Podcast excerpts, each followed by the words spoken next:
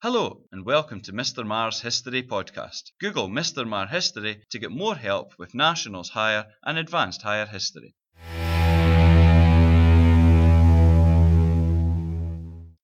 In today's episode, we will discuss many of the countries that the Scots moved to around the world and the specific impact they had in each location. We'll focus on five main places Canada, the United States, Australia, New Zealand, and India. The Scots emigrated to many different places around the world, but they were particularly attracted to those places that were part, or at least had once been, of the British Empire. Canada was one such location. In Canada, the town the Scots named towns after different areas of Scotland, and they also set up their own Church of Scotland branches. The Scots set up McGill University, and Canada's first ever Prime Minister, John Macdonald, was a Scot born in Glasgow. In Canada, the Scots also helped create the Canadian Pacific Railroad. Not only did they physically build the railroad, but they also helped fund the project. The Hudson's Bay Company dominated Canada's fur trade, and it was those involved in it were mainly Scots who had come from Orkney. The United States was another location many Scots were attracted to. Like in Canada, they helped spread religion by setting up churches in different areas. They also took the farming skills that they'd learned in their homeland and set up their own farms across the USA. They used their mining skills in particular in areas such as California especially during the gold rush. Lots of Scots set up extremely successful businesses in America. Andrew Carnegie's steel company made him the richest man in the world at the time.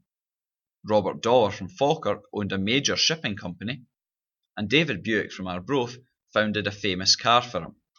Although sadly, in Buick's case, he ended up ultimately broke by the end of his life. In Australia, the Scots were equally involved as they had been in Canada and in America.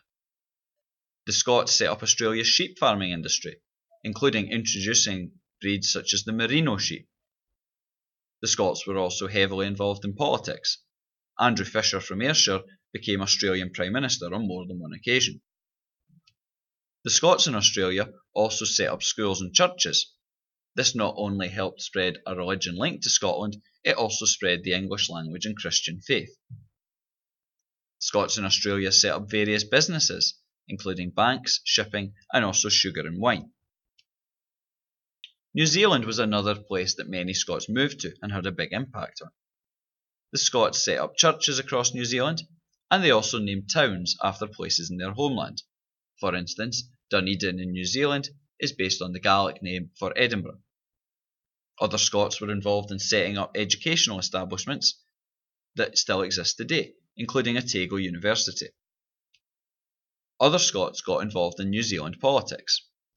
Peter Fraser from Scotland was New Zealand Prime Minister in the 1940s, and other Scots went into business, using farming skills to set up their own farm or setting up other organisations such as banks. In particular, many Scots worked in the paper making industry. A smaller number, but still notable, amount of Scots moved to India, the Scots were a key part of the empire, and thus they were involved in India's government, working not only as governors in the various regions around India, but also members of the civil service. Other Scots set up their own churches to help spread the Church of Scotland faith.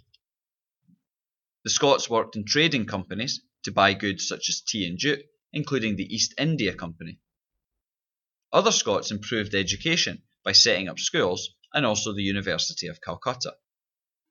One of the reasons that many Scots went to India was to work as soldiers, and they were stationed there.